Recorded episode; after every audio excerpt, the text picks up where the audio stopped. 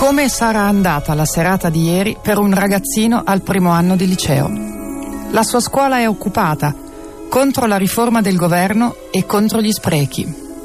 Lui non ha votato ma non si è perso nemmeno un'assemblea e ieri sera andava a distribuire volantini e pasti caldi. Questo fatto deciso dagli studenti grandi è la cosa più importante che gli sta capitando. È la sua lente di ingrandimento per provare a capire cosa succede nel cortile di casa sua e anche molto lontano da casa sua.